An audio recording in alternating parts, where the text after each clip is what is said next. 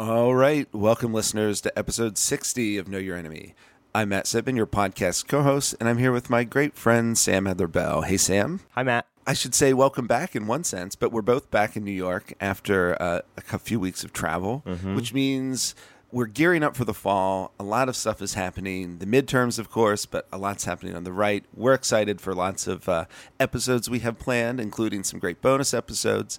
But today we're kicking things off, kind of uh, a return to full schedule with an amazing guest about her amazing book. Who did we talk to this time, Sam? We had Nikki Hemmer, Nicole Hemmer, on the podcast again, author of a new book, which is called Partisans The Conservative Revolutionaries Who Remade American Politics in the 1990s. Listeners will remember we had Nikki on before to talk about Rush Limbaugh after he died. She's a really great writer, incredibly, incredibly smart and poised podcaster. And her new book, Partisans, is about what happened to conservatism in the 1990s. Yes. In addition to being on the podcast before and the author of this great new book, uh, Nikki is also now an associate professor of history at and the director of the Rogers Center for the Study of the Presidency at Vanderbilt University. She also co hosts her own podcast, not surprising when you hear how great she is, called Past, Present, and This Day in Esoteric Political History. And you've probably seen her around. She writes for CNN. She's, of course, going to be plugging this book. And uh, we were really happy she was able to stop by Know Your Enemy to uh, talk about it with us. Yeah, and the book is is now out. Yes. But uh, conservatism in the 1990s is something that we've covered on the podcast a few times. But Nikki's thesis here is is specifically that something changed between Reaganism and the 90s, a sort of coarsening, more partisanship. And we walk her through that thesis and try to and sort of kick the tires of it. And I think listeners will find it really interesting. Yes, a far more comprehensive and I think systematic look at the 90s than we've done before. You know, not just talking about what happened, but kind of how we got there and how it fits into some of the things we talk about a lot on the show the history of conservatism, the narratives we use to describe it, so on and so forth. Yeah. Nikki's book is a really, I think, unique and pleasingly written uh, contribution to some of those debates Totally. as we mentioned, we're excited to be back kind of podcasting full time. And one of the things we mentioned was that, you know, we'll have some really interesting bonus episodes, especially if you're interested in the midterm elections coming out, in addition to our other ones, you know, our book episodes and those kinds of conversations. But to listen to those, you should subscribe to us on patreon.com slash know your enemy. For $5 a month, you have access to all of our bonus episodes. And for $10 a month, you not only get those, but a digital subscription to our sponsor, Dissent Magazine, who, uh, as always, we're grateful for their generosity to us and their support. And we're happy to partner with them. That's right. Sign up for those bonus episodes. Get the premium content, folks. It's good. It's steaming hot. It's coming out. And as always, we want to thank our intrepid producer, Jesse Brenneman, who did a great job with this episode, as he does with every single one. And we want to thank Will Epstein, who makes the music for the podcast. That's right. Well, shall we get to it? Let's do it. Here's our conversation with Nikki Hemmer about her new book, Partisans. Enjoy.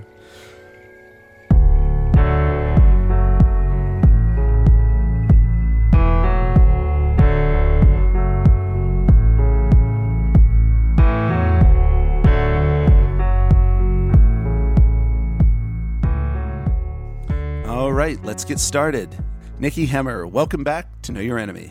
Thank you guys so much for having me. We're very excited for this. We're here to talk about a book of yours, Partisans, the Conservative Revolutionaries Who Remade American Politics in the 1990s.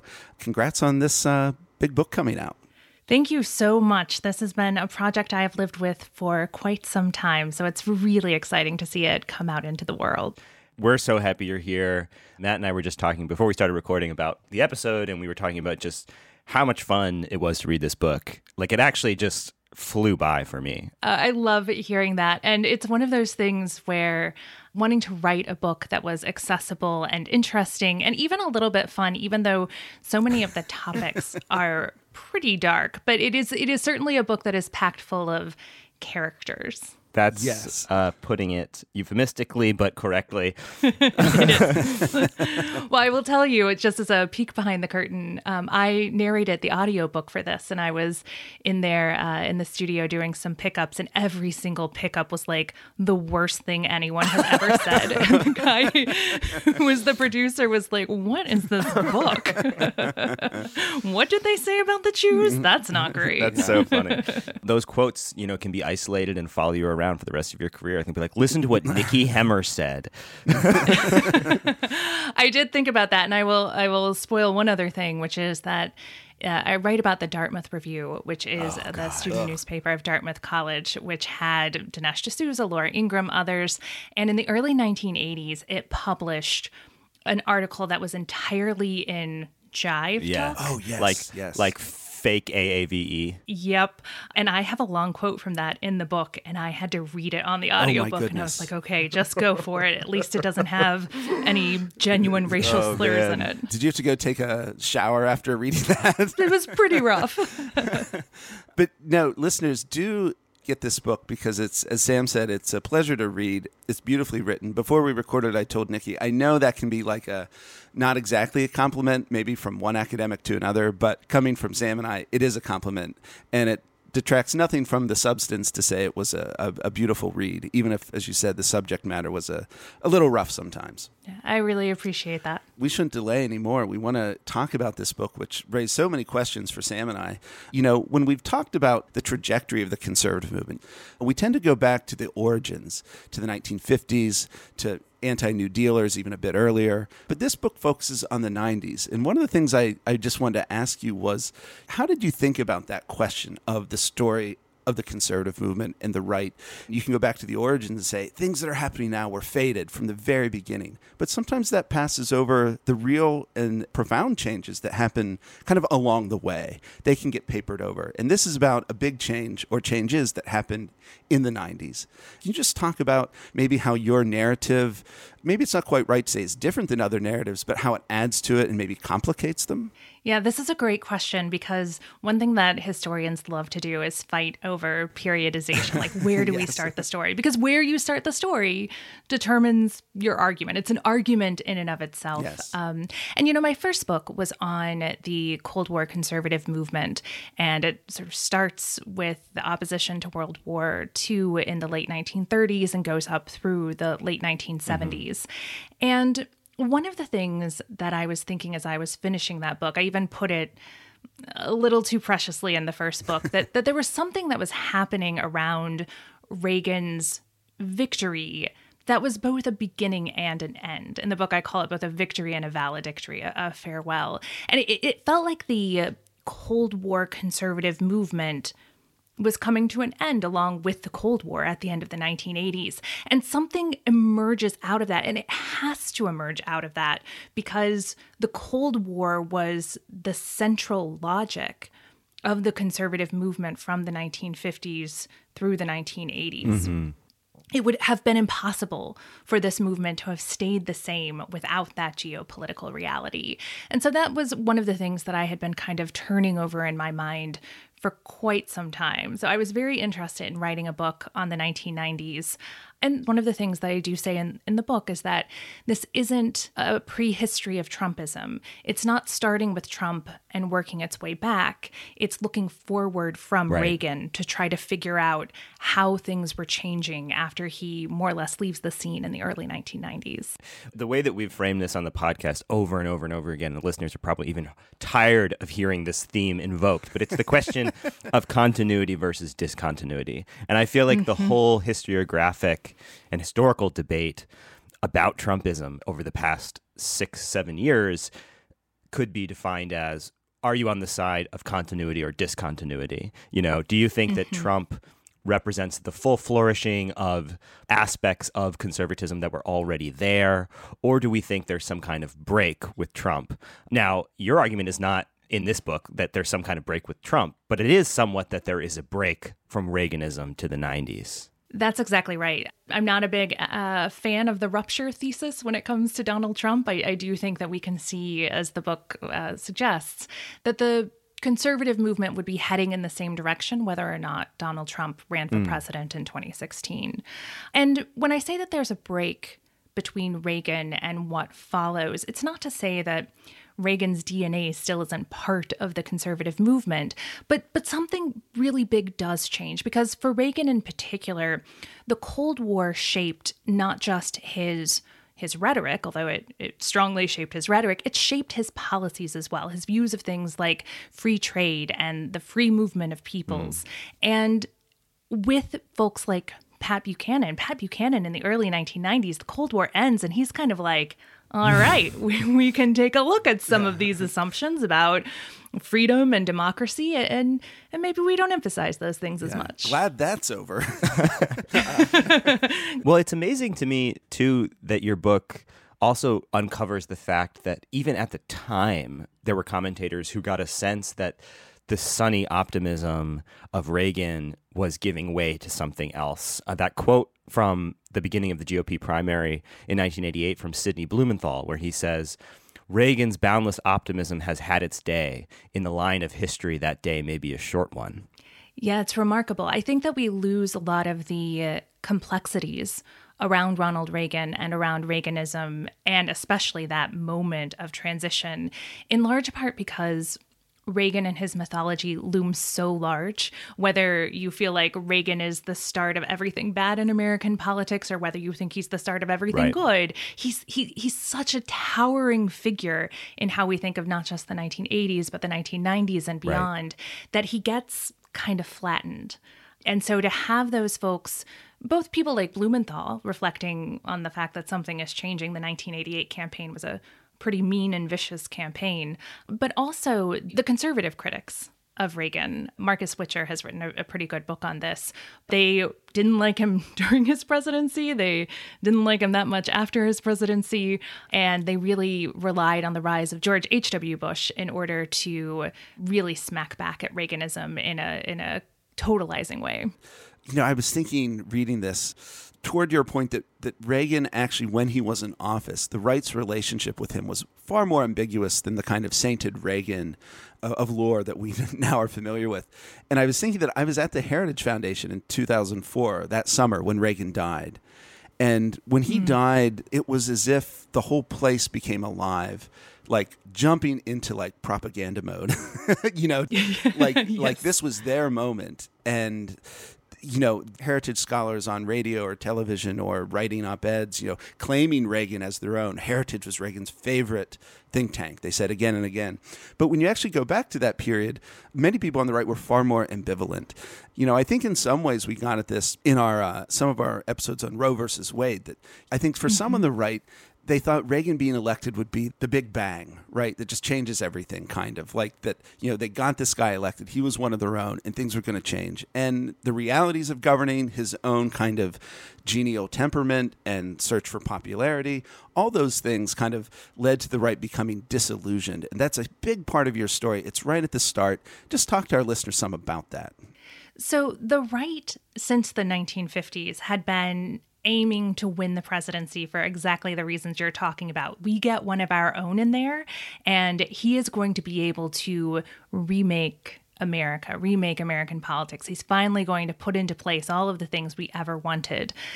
There was a group of conservatives that came together in the 1970s, though, who were already skeptical of Reagan at that point in time. They called themselves the New Right.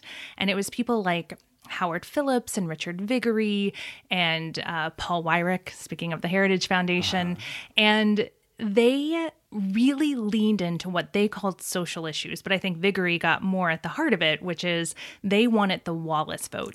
and they believed you got the Wallace vote through appealing to extreme emotions, through fear, through resentment.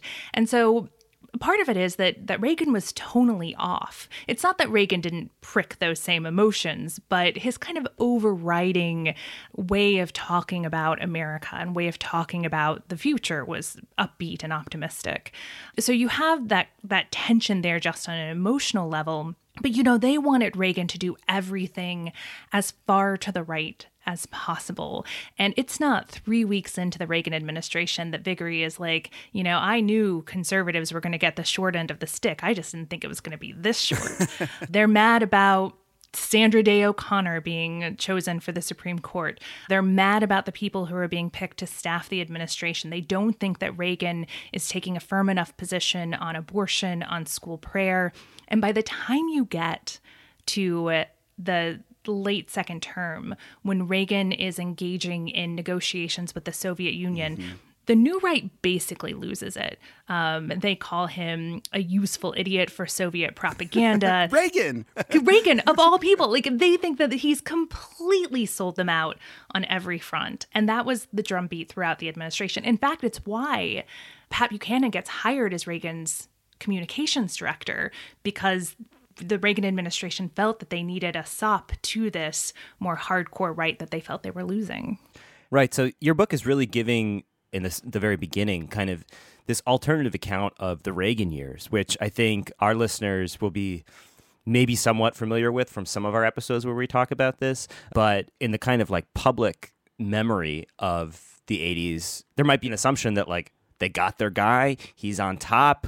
They're doing everything they want. Reaganism is ascendant, and Reaganism is coterminous with the project of movement conservatism. And what you're suggesting is that that was never really entirely the case. It was never really entirely the case during Reagan's presidency. And then you layer over that, again, the importance of the Cold War to sort of every facet of Reagan's politics. Right. And that goes away pretty quickly after he leaves office. And the combination of those two things, the conservative discontent, which really sharpens once George H.W. Bush is president, and then the the end of the Cold War, and suddenly you have just a very different condition for right wing politics in the United States, one that hadn't existed for 40 or 50 years. Yeah, in some ways, you almost portray it as George H.W. Bush getting the comeuppance for all the frustration with Reagan. yes. I feel like you kind of get this sense. Um, you know, Pat Buchanan floats a trial balloon about running for president uh-huh. in the 1988 race. He's quickly like, I don't think, I don't think the right's ready for this much of a deviation. Although he he firmly believes, as he says, that the um, biggest vacuum in politics is to the right of Ronald Reagan. So he doesn't run. Pat Robertson runs a pretty funny campaign.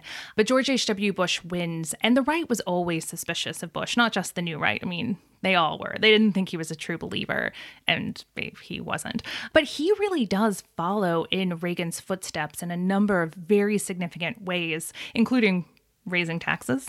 And he just takes it on the chin. Takes it on the lips, you might say. Takes that's right. takes it on his well-read lips.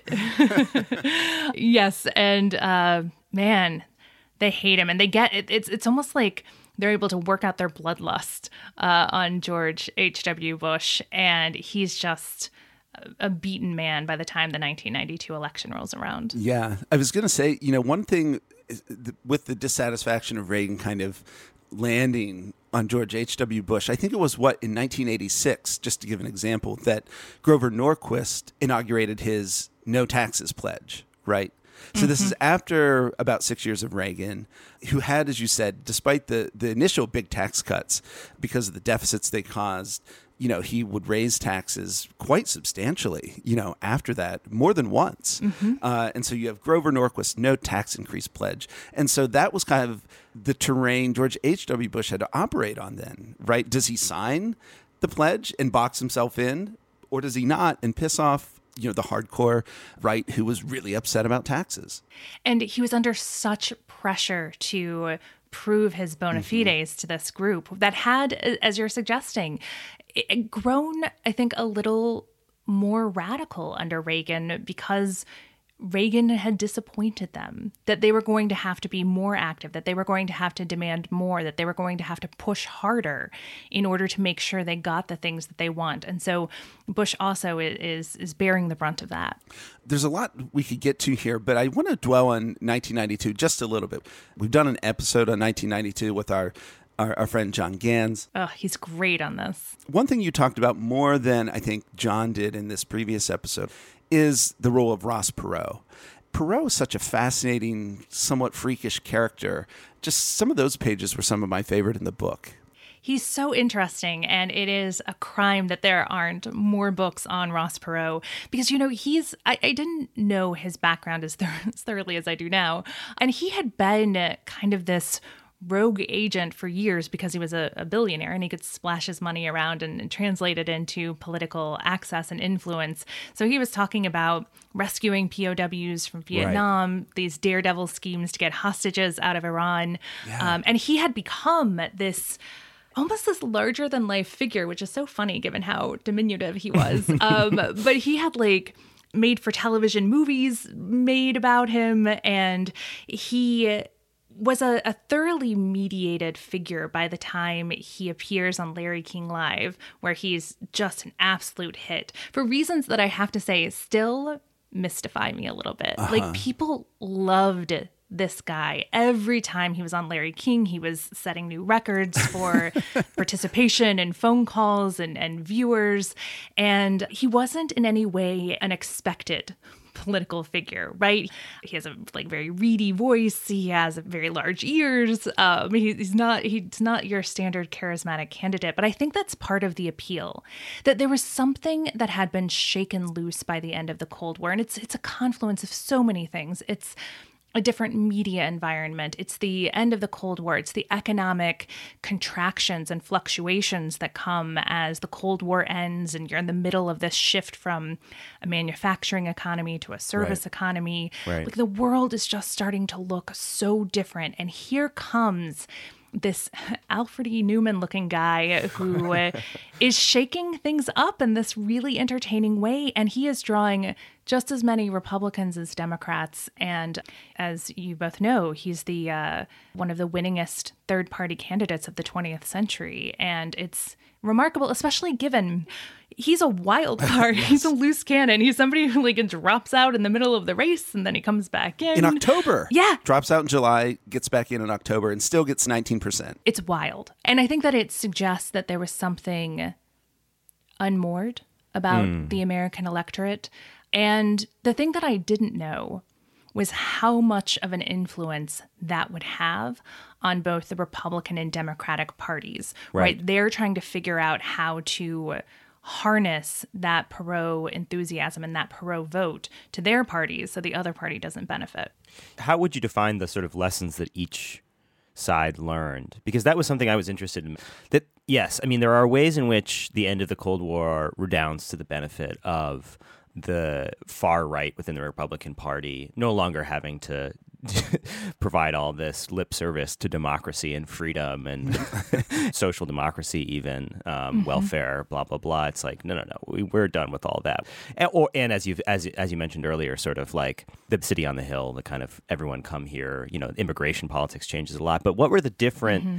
lessons that you felt each side learned from the Perot or tried to incorporate it into their own message. So the the kind of confusing thing about it, given how pugilistic the politics of the 1990s were, is that Perot taught, especially the Republicans, to move away from those very emotional and divisive social issues and to talk about things like reform and term mm. limits, in part because Ross Perot was pro-abortion access. Right. Um, right. but he was for like balanced budgets and he was opposed to NAFTA and he just had a very different set of politics. And for Republicans, they looked at that and they said, okay, what Americans are responding to is this anti establishment fervor that Perot was tapping into. And they right. don't want it to be Democrats against Republicans. They just want a party to come forward and say, hey, we're going to reform things in a populist direction. Your voice is going to be heard. We're going to break up the old boys clubs. Right. And that's why ultimately you get the contract with America, which mm. is hmm. a Ross Perot document. It is written to get the Perot vote. And it doesn't mention Republicans, it doesn't mention Democrats, it doesn't mention Bill Clinton. Like it is stripped of any kind of partisan identifier. And it is really narrowed down to what the Republicans claim are 60% issues. So issues that don't divide the country, but that at least 60% of the country agree with. We can talk about the accuracy of that claim, but that's how it was presented. And that's what they they learned from Perot. Good old Frank Luntz Yeah. mucking it up with the push polling there. any number of push polls, um, although he gets sanctioned by the polling board because he refuses to release his information. So we don't really know what underlying polls his data was based on, if it even existed. Um, but Frank Luntz, you know, was a Perot pollster. Yes, He was a right. Buchanan pollster who becomes a Perot pollster, who then becomes part of the, the Republican machine. right. Yes. Right. Well, Nikki, you mentioned that you know one lesson from Perot was the kind of emphasis on reform, and the, the way that made that its way into the 1994 GOP contract with America. And I think this is worth really kind of getting into some because in addition to the end of the Cold War, there's a couple other things you kind of lay out pretty early in the narrative. One is that as we look at what would happen on the right in the 90s, the shift from the focus on the presidency and what Reagan was doing, winning the presidency, to the GOP now kind of being the vehicle for conservatism, being a congressional party, running Congress. How important was that kind of shift to Congress? Because it seems like it just let Newt Gingrich and his allies in, in the Republican Party just make quite a bit of mischief. uh, I mean, we see that we see, we, we see that one way to put it. It really, you know, comes to fruition maybe later in the '90s when they're investigating Bill Clinton. But how would you characterize that shift toward Congress and towards leaders like Newt Gingrich? How did the right use that opportunity, or what uh, opportunities did it give them to pursue their ends?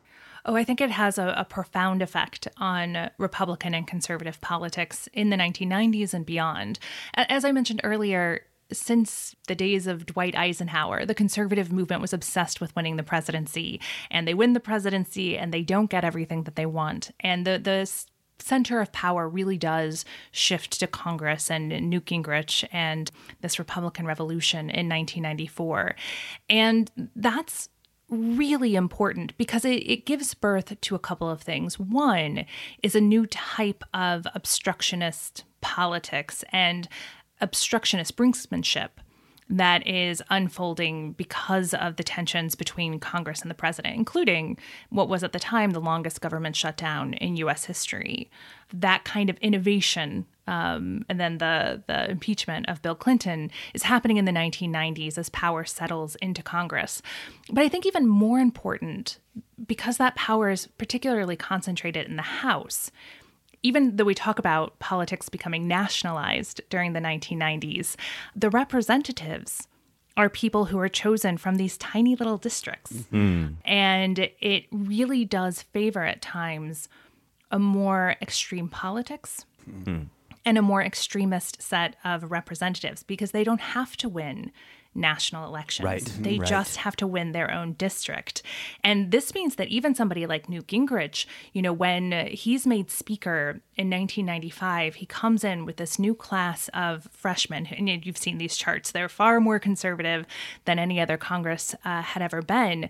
But there's a group that calls themselves the True Believers who are right. challenging Gingrich at right every away. turn. Yeah. yeah. Any sort of compromise he makes, they're like, look at this guy. He's he's selling us out.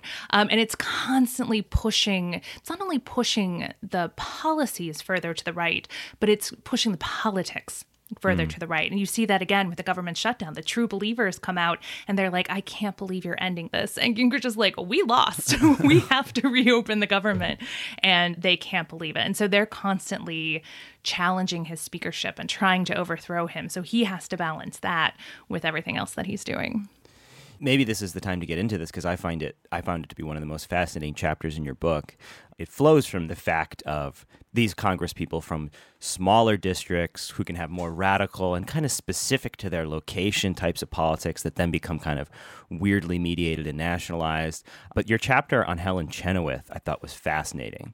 Um, oh my gosh, I love you know, that chapter. yes, it's it's so good. She's this congresswoman from Idaho, though of course, as you point out, she insisted on being called congressman at all time because that's the only way for her to derive the full respect that our sort of patriarchal leaders get which i, I don't want to waylay on that but i think that's actually a very interesting kind of synecdoche for her variety of mm-hmm. anti-feminist feminist politics that was really different from the sort of new right style conservative womanhood that was innovated by someone like Phyllis Schlafly, who always kind of denied the way in which she herself was a working woman. She was had to be a figure of domesticity, even though, of course, she wasn't entirely. She was working all the fucking time. But Chenoweth, she's divorced. Um, she has kids. She's a working mother. Is kind of the model for this this suite of of new conservative women, people like Laura Ingraham. Ann Coulter and her pollster, Kellyanne Fitzpatrick, who would later be Kellyanne Conway, who was who worked for Chenoweth. And it was this model of conservative womanhood distinct from what we've talked about on the podcast before when we did our episode on uh, Mothers of Conservatism. Michelle Nickerson's book. Excellent book. It's such a great book. It feels much more the model for people today like Lauren Boebert and Mm-hmm. Marjorie Taylor Greene. It's very pugnacious. It's very controversial, inviting controversy, flirting with the most radical far right elements in their districts and amongst their support base. Helen Chenoweth is sort of the, the figure you use to get into that. Absolutely. This really is the next wave of anti feminist um, women who have sort of secured all of the gains of the second wave feminist movement and are also anti feminist. So they are professional women. They are not deriving their political identity from motherhood or from being housewives. Housewife activism, as you know from from Professor Nickerson, is particularly powerful in the 1960s and 1970s. But these women are, are lawyers and they're members of mm-hmm. Congress or lobbyists. They're professionals and they are unapologetic about it. And yet at the same time, they are, are firmly anti-feminists. And Chenoweth is such an interesting example of this, precisely for that that line, right? Call me congressman. What she's doing is she's playing around with language in the same way that you see feminists in the 70s and 80s and 90s challenging the use of patriarchal language, challenging the use of default masculine language. Right. But instead of calling herself a congresswoman, she calls herself a congressman. and in so part it's like she's she's trolling. Yeah. And it's something that she does in a number of different ways. She does it in particular against the environmental movement because she is from Idaho. And one of the cores of her politics is opposition to environmentalism. So she holds like endangered salmon bakes. Um, and she says all sorts of ridiculous things, but it gets her headlines and it gets her attention. And you're going to see that exact same model in people like Laura Ingraham and Ann Coulter, women who are associated with a group called um, the Independent Women's Forum, which grows out of Women for Judge Thomas, which was a pro Clarence Thomas group in 1991. Anyways, Chenoweth is particularly interesting in part because she has not a media base, but a, a political base, right? Right. She's she's a member of Congress, and in part because her district in Idaho contains Ruby Ridge. Yes. Right. And by 1994, when she's elected to Congress, Ruby Ridge has taken on this kind of mythic status within um, militia groups and white power groups. And that is part of her base. Totally. And part of what she does as a member of Congress is she mainlines those conspiracies and she protects militias. And her office becomes kind of an, an on ramp for some of these more extremist groups into mainstream politics. Well, since Chenoweth draws her eyes toward Idaho, I wanted to talk about some of the issues in play as Republicans took over Congress. You mentioned Ruby Ridge. Could you just explain to our listeners what that is for those who don't know? Sure. So, this was an instance where U.S. Marshals get involved in a shootout with a family that's connected with the militia movement and the white power movement. And in the course of that shootout, a U.S. Marshal is killed, two members of the family are killed. And the, the man that they were after was somebody who was being arrested on federal gun charges, but he had been caught up in this entrapment scheme by the FBI, who was trying to flip him into an informant on some of these groups. Right. Um, and so it's very messy. It is absolutely a case, along with Waco, of the federal government just Fucking up. making some really bad decisions. Yeah. Yeah. And it feeds into this anti government mood or this anti government politics and this anti government violence. Right. Most importantly, um, that, that's centered in the West. Um, But it gives rise to, uh, through Chenoweth, the mainstreaming of all kinds of things. So she is asking member, you know, when she when there are hearings and confirmation hearings, she's asking about black helicopters, which is a right. anti-UN conspiracy theory. She is talking about what's essentially a sovereign citizen or a um, sheriff supremacist movement. This idea that you know the sheriff is the most powerful law enforcement figure in the country, and federal agents are basically only granted the power given to them by localities. This is very popular in like the Posse Comitatus movement and some other very far right violent groups. And so she's giving them a way into formal politics. Yeah, I mean the sheriff issue you mentioned that that's called constitutional sheriffs. And mm-hmm. this is mm-hmm. something we're actually seeing again now, especially in the wake of the pandemic shutdowns. It, mm-hmm. it kind of reemerged, but the idea is that actually it's the county, not the federal government or the state government, but the county government that's actually like the highest, right? Or yep. should be supreme. And therefore, the county sheriffs are the highest law enforcement officers in the country. Right. Which, if you've met county sheriffs, not great. Not great. right. no, right. I'd agree. But I, I kind of feel like this kind of melange of issues, Waco, Ruby Ridge, we didn't really talk about NAFTA yet, but the kind of sequence of George H.W. Bush talking about a new world order, something like NAFTA, mm. which was perceived as like a threat to American sovereignty. All those issues are in play. Bill Clinton comes in, NAFTA's ratified. Waco's in 1993. Ruby Ridge is when? is in 1992. 92, right. So all this is kind of happening around the same time. And I feel like it's very hard to understand the conspiratorial edge without understanding the way those events and po- new policies were understood and interpreted by the right and kind of the hay that was made from them. Absolutely. That you can understand the anxieties around national sovereignty and how easy they are to turn into a set of conspiracy theories or to build a conspiratorial worldview around, right? That we are um, giving our sovereignty away to the UN, that we're dissolving our borders between Mexico and Canada, that the United States is no longer going to exist as a cohesive, coherent nation because we're going to be part of a one world government. And of course, those conspiracies are so old in many ways and flow very easily into conspiracies about the international Jew, and it, it goes in a lot of really dark places really quickly. And in the 1990s, they had just an incredible amount of power. And you have to layer in religion as well. Pat Robertson, who is the founder of the Christian Coalition, is one of the big advocates yeah. of this idea of the New World Order. And when he talks about it, he's like, and the Trilateralists, and the Illuminati, and the Rockefeller. Like, the it is everyone. and then if you want to add one other component that is quasi religious, you're getting near the end of the millennium. Oh, and oh, right. all uh-huh. of those things are just a breeding ground for not just conspiracies, but violent conspiracies. Mm-hmm.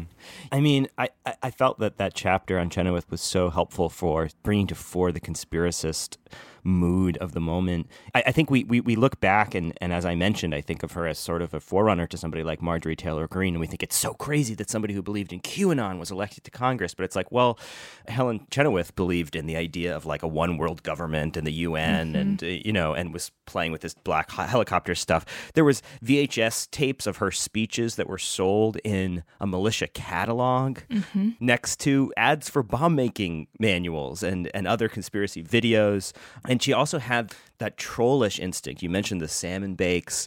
I actually thought this was a very funny T-shirt that she would wear the Earth first on one side, and on the back it says "We'll log the other planets later." I mean, it is funny, and I think that the fact that it is funny is part of a way of understanding the politics of that moment, that blending of that kind of trollish humor and serious formal politics I, it was the backbone of so much of the politics of the era, and she she nailed it. You know, and to point the way in which these sometimes jokey, trollish things have real serious consequences or, or sort of serious implications, I thought it was really notable when you mentioned that at one of those endangered salmon cookouts, she said, It's the Anglo Saxon male that's endangered today. Mm-hmm. And I think that maybe kind of gets us to something that's really well documented in your book, which is the racial politics of this era and the idea of the angry white man and the idea that the way that conservatives are talking about race is changing from the Reagan era. And what I think it's important to underscore at the beginning is it's not that Reagan's politics weren't racist, but they were often racist in a different way, in two kind of different ways. One, Reagan was much more reliant on dog whistling, on not saying things that could be interpreted as overtly racist appeals. Sometimes they weren't very high pitched whistle, but he relied on that. And his racism was also the, a kind that was like, you know, black people are not quite up to speed with white people, but they can be. Let's get the mm-hmm. government out of the way and they can be brought up to the level of white people. Again, right. not something he would say explicitly, but that's uh, embedded in his his policy and in the way he talks about it. What you begin to see in the mid 1990s is a reappearance of and a foregrounding of a kind of pessimistic racist politics in things like well like Charles Murray and Richard Herrnstein's The Bell Curve, um, right. which suggests that there is a racial and genetic component to IQ, that black people just have lower IQs than white people, and that you're not right. going to change that. And Dinesh D'Souza, whose book, The End of Racism, is also like, look, black culture is inferior and black people are going to need to solve that before they can be equal to white people. And then, of course, the racial theories around immigration, which I think are very handily captured in Peter Brimelow's Alien Nation, which comes out in 1995, where he's basically like, ugh, all these brown people, what are they doing here? Yep. And he, of course, would go on to found FIDE, a white nationalist anti-immigrant mm-hmm. website and those in in 94 and 95 those books are coming out and they really are not only are they foregrounding a kind of hard racist message they're being read by tons of people like these are mm. these are authors who understand how to sell outrage and controversy as a way of getting their racial politics into right. the core of the conversation. Yeah, in terms of the sort of savvy of the way people like Brimelow, D'Souza, and Murray were tapping into these previously unstated racial animosities. Um, I thought that this quote from Murray that you have, which is actually from a proposal for his first book, Losing Ground, which came out in the 80s, but which seems like kind of like a like the motivating impulse behind all of these books is he writes quote, a huge number of well meaning whites fear that they are closet racists, and this book tells them that they are not. It's going to make them feel better about things they already think but do not know how to say. And it's just like if you're if you're looking for like just a more explicit statement of like we're going to pretty up basically straightforward hierarchical racism, fundamental sort of DNA encoded deficiencies between the races with a bunch of charts and make it sound intellectual and smart. And we're going to make white people who are feeling angry for various reasons and scared for various reasons of their of their diminishing hegemonic prowess in politics and the economy, we're going to make them feel better and we're going to say that those feelings that they have you know they're real and we the sort of intellectual elite in this way see them and we have we have the the data to back it up. It's amazing how uh, plainly and baldly that's put. And you can also see it in the books themselves which i think all three of them have some sort of passage that's like now people are going to call me a racist for saying that but that's just what they say to people to shut them up and silence them. So i wear it as a badge of honor. Like that thing that right. you hear all the time now no, is present in in all of those books. And especially in D'Souza. D'Souza's like and guess what I'm a brown immigrant. They're never going to be able to lay a glove on me. Like it's that right. sort of straightforward in terms of the kind of uh, rhetorical cover that they're grabbing for as they make really explicitly racist arguments. Yes. And I, sh- I should say explicitly racist arguments with clear policy goals. Like these are books that are meant to argue against Great Society programs, programs for the poor, programs that are aimed at people who have historically been discriminated against. So it, it has a clear political edge as well. I mean, Nikki, the line in your book that I just stuck in my head is the dog whistle had been replaced with the bullhorn. Mm. I, I, think that captures the dynamic you're describing well. But, you know, the mention of a bullhorn there, we want to talk about shifts in the media too, which is a big part of your story and a part of your expertise. As you mentioned, your first book was specifically on conservative media, right wing media, and a lot of these figures we've talked about, you know, especially people like Laura Ingraham or Ann Coulter, they were on TV a lot. And that was a big shift, right? The shift from network television to cable news the shift from an older style of radio maybe to the rise of talk radio and Rush Limbaugh, a figure who looms in your book, who we won't talk about that much since we did a whole episode on him previously with you. but you know, his role in Bush's reelection, George H.W. Bush's reelection campaign in 1992, the fact that he had endorsed Buchanan earlier in that race, the the White House's courting of Rush Limbaugh, Newt Gingrich inviting the basically the conservative media into the Yeah. Capitol when they were Yes. coming into office. in 1992, this was something I didn't know. Ronald Reagan sent Rush a letter, which he read on air, in which he named Rush as the number one voice for conservatism in our country. Reagan allowed that this was because he was retired from, you know, active politics. Mm-hmm. Bill Buckley kind of becoming friends with Limbaugh. R- Yeah. Limbaugh had moved to New York City at some point. So, you know, these fancy parties that Bill and Pat would throw at their maisonette. Rush was at some of them. Rush was put on the cover of National Review in 1993 under the headline Leader of the Opposition. Could you just talk about the, the media part of this story, however you want to talk about it, and, and you know some of these characters you, you highlight? So there are two things that I would emphasize, and one is the thinning walls between entertainment and politics, and you've listed a lot of that, right? The mm-hmm. the relationship between Limbaugh and the Bush administration, that letter between Reagan and Limbaugh, but also somebody like Pat Buchanan, who had worked in administrations behind the scenes, but was really known when he ran in '92 because he was a host on Crossfire on mm-hmm. CNN, and he was also a regular on the McLaughlin Group on PBS.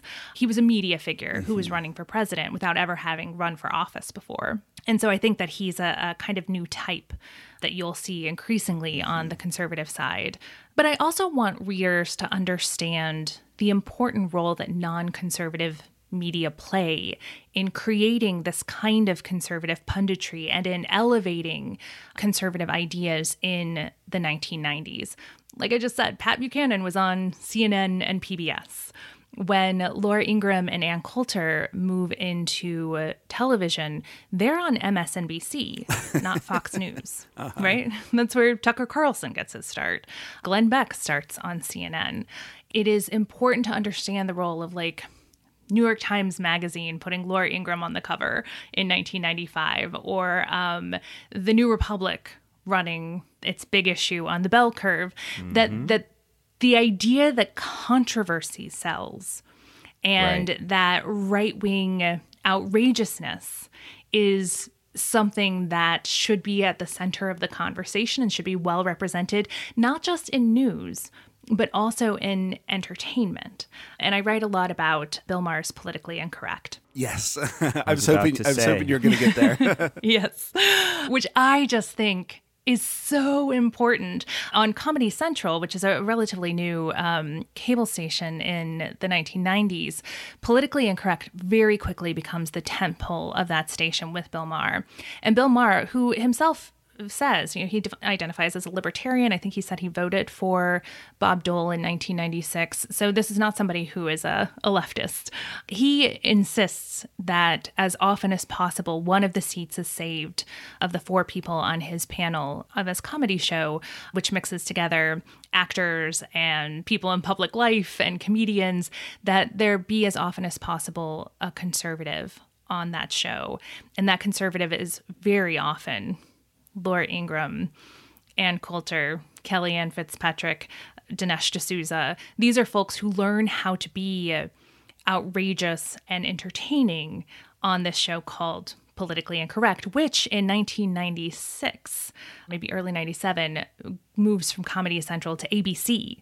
So it Right. gets a much bigger audience when it becomes a network show and it mainstreams um, a particular type of communication for folks who will hmm. go on to become the backbone of conservative media. It's such a good point that it's not just that conservative outlets become more comfortable with, you know, amplifying the most radical ideas that their audience might be interested in or or their constituents might have, but that mainstream media, that the whole media just sort of thinks, you know what's fun is seeing crazy people yell at each other about mm-hmm. politics.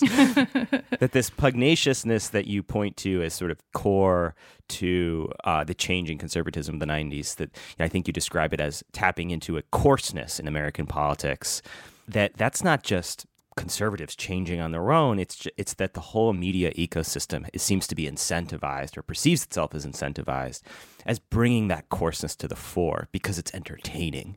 And it rewards a certain type of conservative commentary because it's not just there's not just one type of conservative politics or conservative punditry or conservative entertainment in the 1990s, but there is a real preference for this kind of outrage generating mm-hmm. stuff in mm. the 1990s and in that media environment. And that's why you get so much of Rush Limbaugh and these other pundits, but that's also why you get somebody like Newt Gingrich fitting in so seamlessly because he too is trying to be outrageous and mean and like leaning into the the coarseness of politics and he's doing media as well of course because he has a uh, couple of shows on a, a, network called the National Empowerment Television.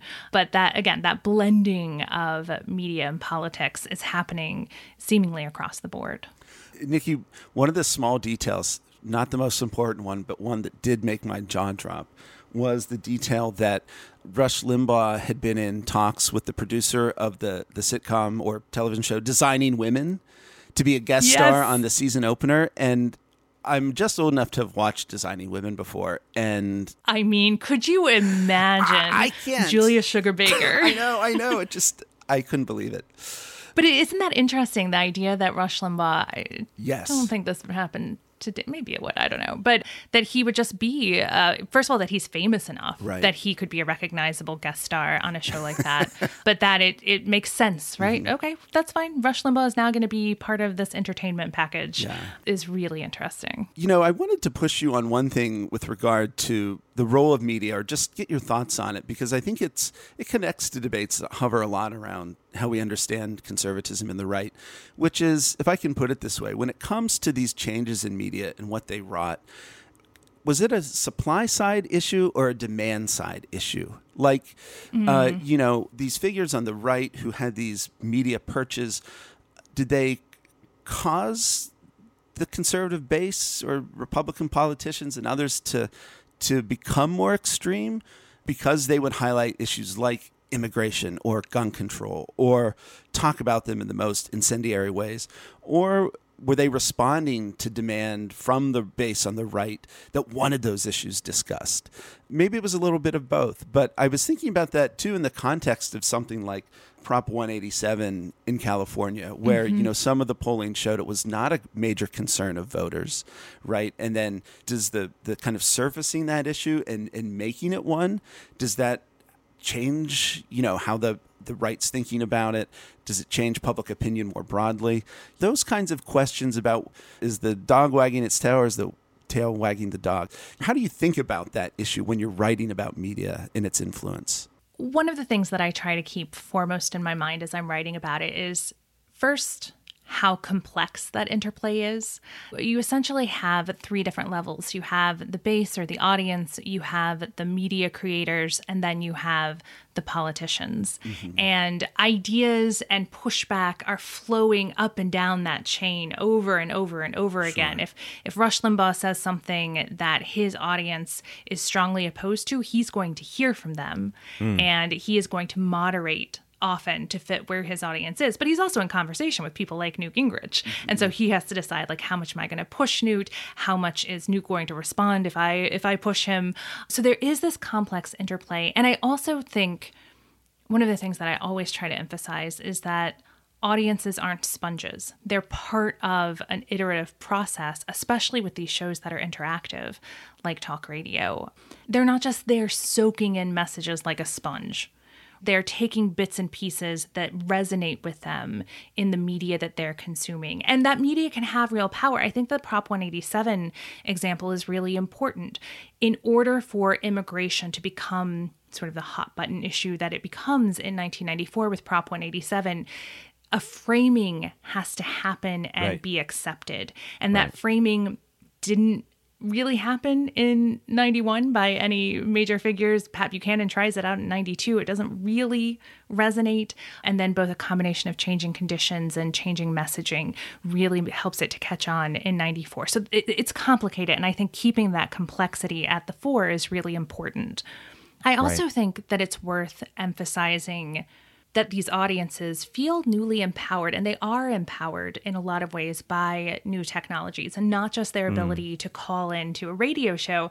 One, one of the stories that I love from this book is there's a group of activists who want to hold like a, a convention of the states in order to emphasize their commitment to the 10th Amendment and ensuring that the power flows back to the states and everybody is a federalist and all of this. And they really think that they're tapping into some of the anger and energy of the base. But suddenly you have this group of people who are the the core base of uh, of the conservative movement who see this organization of this conference as a conspiracy being organized to take their power away and so they start using fax trees. Oh my god, which are, fax trees. this is amazing that they're using like faxes to generate this conspiracy theory and like spread it far and wide. It's a proto chain email. It, it is. And the fact that people are using that innovation that's often credited to the internet as soon as they have the technological means to do so suggests that there is this kind of energy and conspiracism that doesn't just need people with more power to voice it, but also needs an outlet to get out there, right? To, to circulate. And right. that's what you see in, in, those fax trees and then eventually in the internet as it emerges. And so this is this is not a very clear answer to your question, but it's in part because it is such a complicated mm. stew. And I, you know, there are all sorts of media studies theories and ways of measuring ratings and different things like that. And I've never found any of them to give a really satisfactory answer to this question, which is why I think it's always good to go as granular as possible to try to like pull apart the uh, role that different characters play. I think that that element of the interactivity of the media ecosystem at the time is one that doesn't explain it all like you're saying these are all these factors are all in the mix but that can't that really shouldn't be lost when we talk about conservative media and the interaction with the base because I mean today now you know I think people still even though it's so obvious that there's this interactivity with social media and so on people still have the fantasy that if Fox said something different, you know, the base would come back on on side yeah. to normalcy or whatever. It's not going to happen. Never going to. That's not. It wouldn't work that way. It doesn't work that way. And things like QAnon are conspiracies that function on the terrain of that interactivity. Ha- it, it, gives people a sense of control and a sense of participation, which if you don't have that, if it's just this emanating down from on high propaganda, I don't think it has the same impact. And, and, Sam, I think we have really good evidence of the fact that that's not the case because there have been many times when something like Fox News has been a, a lagging indicator, not not right. a leader on issues. Most recently, of course, with the 2020 election, and right. when yep. when they called yep. the election for Donald Trump, suddenly their ratings plunge because people go away. So I think that that's important, but I think that you're also tapping on, into something that's another piece of this complicated puzzle, which is the belief that these media have power, mm. that somebody like Rush Limbaugh commands the base gives him a real power in his relationship with politicians. Uh, um, yes. It eventually gives Fox News a real power in its relationship with the Republican Party because even if you don't have good evidence that that's the case, and we actually have good evidence that Rush Limbaugh doesn't control them, right? He is promoting Pat Buchanan. Pat Buchanan doesn't win. He then backs Bush, and Bush doesn't win. Like he doesn't have a great track record until 1994, and then you can't necessarily say that Rush Limbaugh made that happen. But he's perceived as having having a tremendous amount of power. He's treated as though he does. And that really does change the dynamics and it really does empower him. It's a kind of self fulfilling prophecy.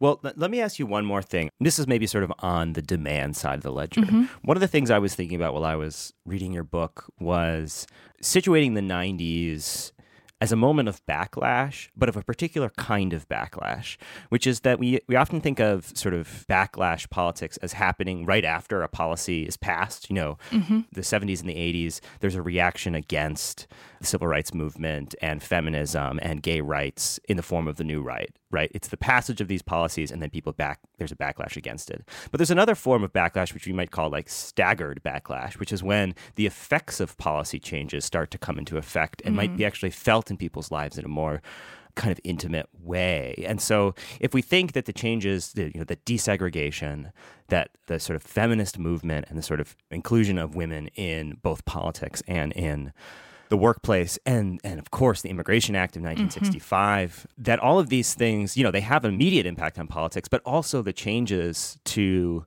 things like labor markets and the way that TV looks and the way that people's workplaces have more brown faces than they used to and people's neighborhoods are different and then even like something like reagan's economic policies and the onset of neoliberalism in the late 70s these things don't change everything right away but maybe by the 1990s all of these things to the extent that they actually do cause structural changes the 90s is maybe where the rubber hits the road in terms of them actually manifesting in people's lives.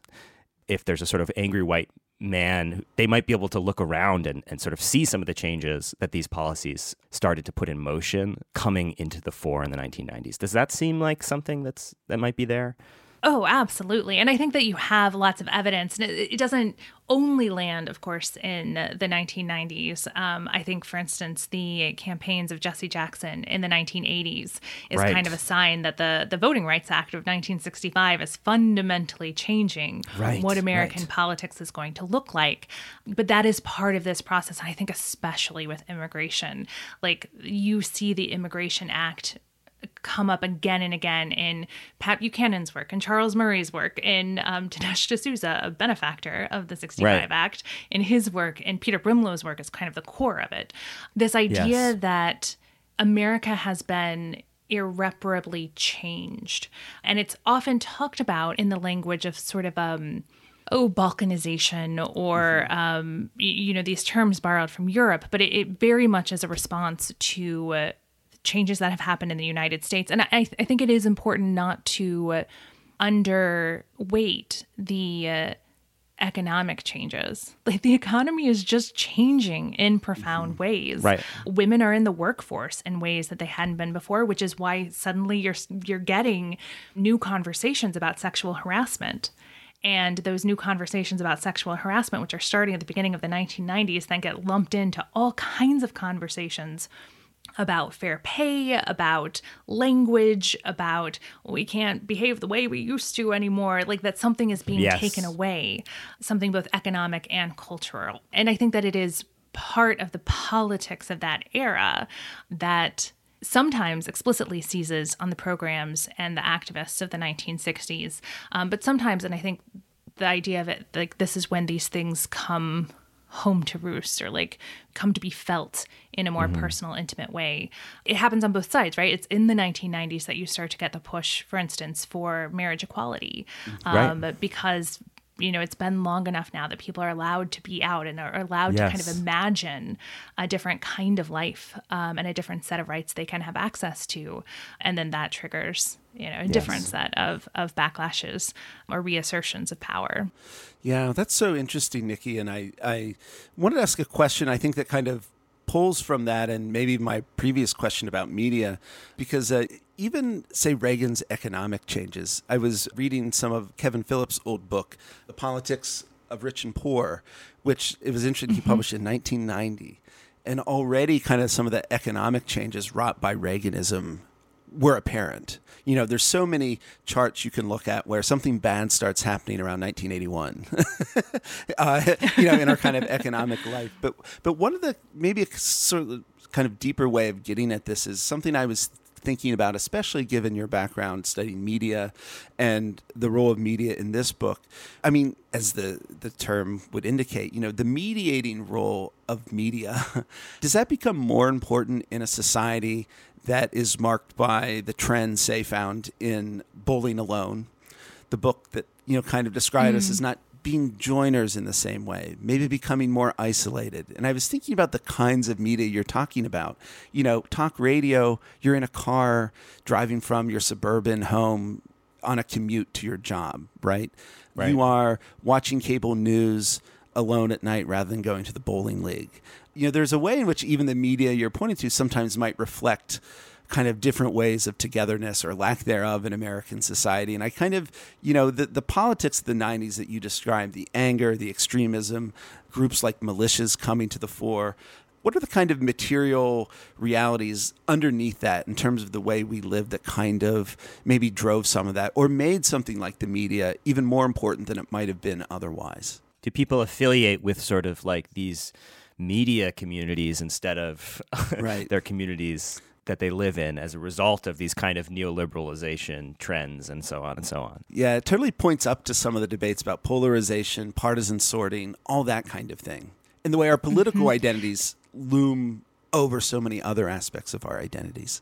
This is such a great question because, I mean, you do have some literal community manifestations of this in things like the rush rooms, where right. people would gather at local restaurants and listen together with like minded people to Rush right. Limbaugh between the hours of 9 and 12 when he was on air. And even for people who can't connect in that way, who are listening on the factory floor while they're driving or listening while in their office, this idea of like the ditto head and crafting a community of belonging that comes from we'll stick with Rush Limbaugh for a second, but comes from knowing all of the code words and knowing all of the bits and the running jokes and the gags, right. and knowing that when you call in, first of all, that you have the opportunity to actually speak back to the media figure. Um, so you feel that you're in conversation, even if you're not calling in, um, that you could be in conversation with this person, but that there are a community of people who are involved as well is really important and that was so key and this this is why i think it's important this question about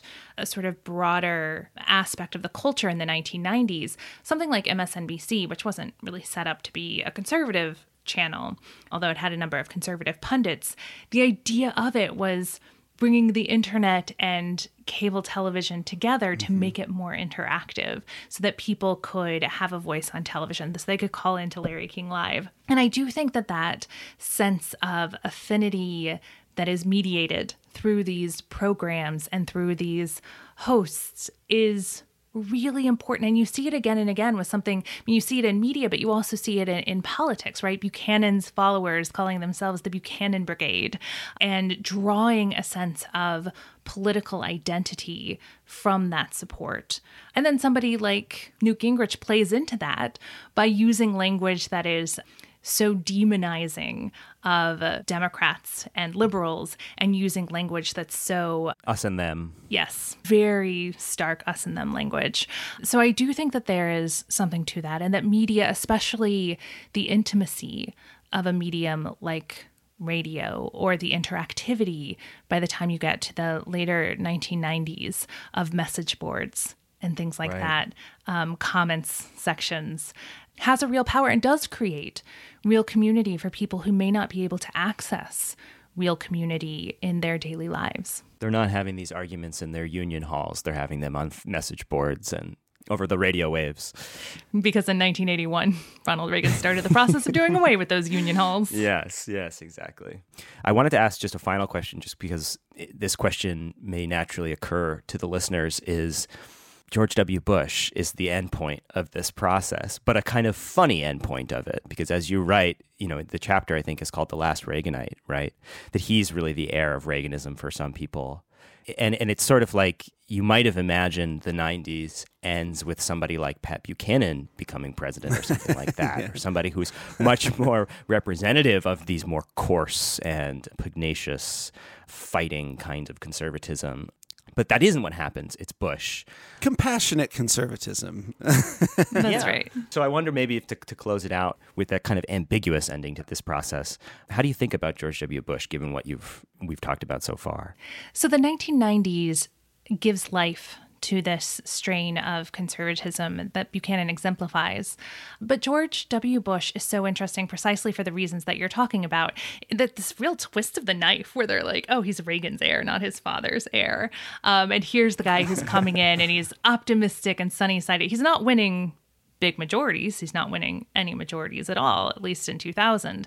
But especially after 9 11, that he's somebody who is speaking the language of democracy and American engagement abroad, and is somebody who is, speaks compassionately about immigration and immigrants to the United States. Right. Um, but who also has Reagan's tax policies, has something Right. like his foreign policy and his fiscal policies, and his ideas of regulation and you see one by one all of the dominoes fall oh you're going to try reaganism and taxes here's the collapse of the entire global economy um, here you're going to try democracy and foreign policy here you've just killed half a million iraqis and Af- afghanis and um, and you've gotten the US mired in a disastrous war. Oh, you don't like regulation. Here's a flooded New Orleans. I'm from the government and I'm here to help are the worst words in the English language. Well, here are people begging you on television for your help and you're flying over in Air Force One. Like Right. every aspect of Reaganism that George W. Bush drags out onto the stage in, in his two terms as president helped drive a nail in the coffin of Reaganism hmm. because he shows the worst possible outcomes of Yeah. those policies. So even though it seems like the story is zigging once you hit Yeah. 2000, I think that it it helps to explain why by 2008 the politics of the 1990s really do become ascendant in the Republican Party. Yeah. I mentioned uh, earlier in the conversation that I was at Heritage in D.C. in the summer of 2004 when Reagan died, and maybe more died with him than I knew at the time. Hmm. Yeah, I mean, know? and his his legend loomed large. You know, I closed the book with that scene from the 2016 Republican debates, Yes. primary debates, and it, they're held in the Reagan Library, and they're there under Air Force One, and everyone is giving you know their big speeches about how I'm the next Reagan. Although not Donald Trump, he doesn't doesn't mention that. um, but there is this sense that he looms large as a mythological figure, even as his grip on the party um, has faded pretty significantly. Well, I think that's a good place to end it, Nikki. Just one more time for listeners. Uh, your book, it'll be out by the time listeners hear this, is Partisans The Conservative Revolutionaries Who Remade American Politics in the 1990s. It's an excellent book. It was a pleasure to read, and it was an even greater pleasure to talk to you, Nikki. Thank you so much. I appreciate you both so much. Thank you for this conversation. Thanks, Nikki. This was fun. All right, listeners, see you next time. Bye bye.